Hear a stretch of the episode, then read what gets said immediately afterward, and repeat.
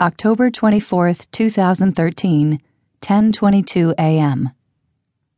I have always thought that if the world were going to end, it would be because the sun or some other heavenly body would hurl out of the sky at astronomical speeds and slam into the earth, shattering it into a billion pieces in an instant.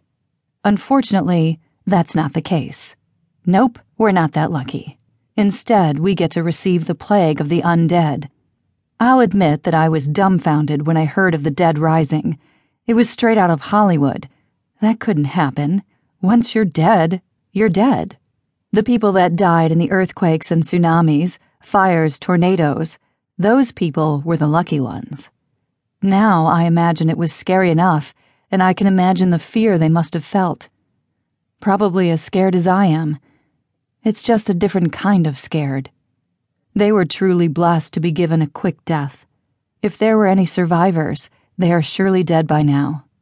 I can't believe that the United States hasn't collapsed as well.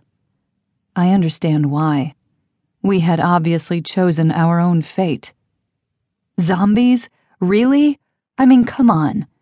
I'll bet my life that it was man made, and they, meaning the government, put it out there. Where else would it come from? Jillian felt it was a punishment from God. Me, not being very religious, felt it was done to assess some kind of population control. There are too many people in this country. We have immigration problems. Maybe they wanted it for border control. No matter what the reason, I think it was already in the works before the disasters occurred. I think they developed and planned it. They couldn't have picked a worse time to release it.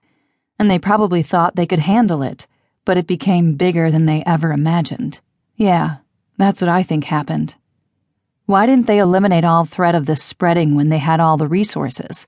Somebody purposely let it walk right out the front door. No matter.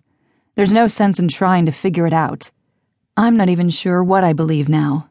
I can't change a thing. I am Kate Roland. I was a private first class soldier in the Army until the world began falling apart. Then I became just another human being fighting to save my life. Why? I don't know. I'm surely not going to find the man of my dreams and get married, have babies, and live happily ever after. No chance of that, ever. No, I'm not bitten or infected at all.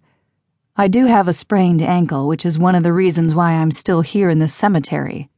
If my ankle were not injured, I would have already tried to leave. As beautiful as it is, I can't stay here forever. But I can stay here for now. I need a rest anyway. My ankle will be healed in a few days, and I can go on my way. For now, I'm tired of running, and I'm tired of hiding. If I had a bullet, I would use it. But I have long since run out of ammo for the only weapon I have left. Maybe my future travels will lead me to an armory. A girl can dream, can't she?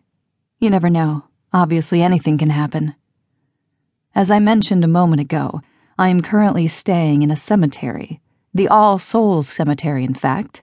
I know because I saw the great big sign beside the front gates. I am somewhere in southern Tennessee. Imagine that. Believe it or not, in the midst of the rising dead, a cemetery is the safest place to be. For some reason, the dead here do not rise. They can't hurt me.